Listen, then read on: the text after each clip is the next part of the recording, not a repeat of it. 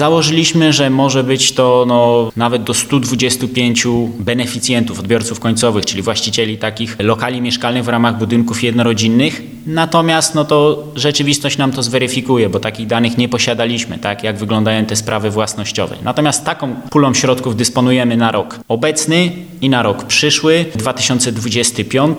W najbliższym czasie, jeżeli da radę, to w pierwszym kwartale chcielibyśmy zruszyć z naborem wniosków osób zainteresowanych ubieganiem się o pozyskanie tej dotacji.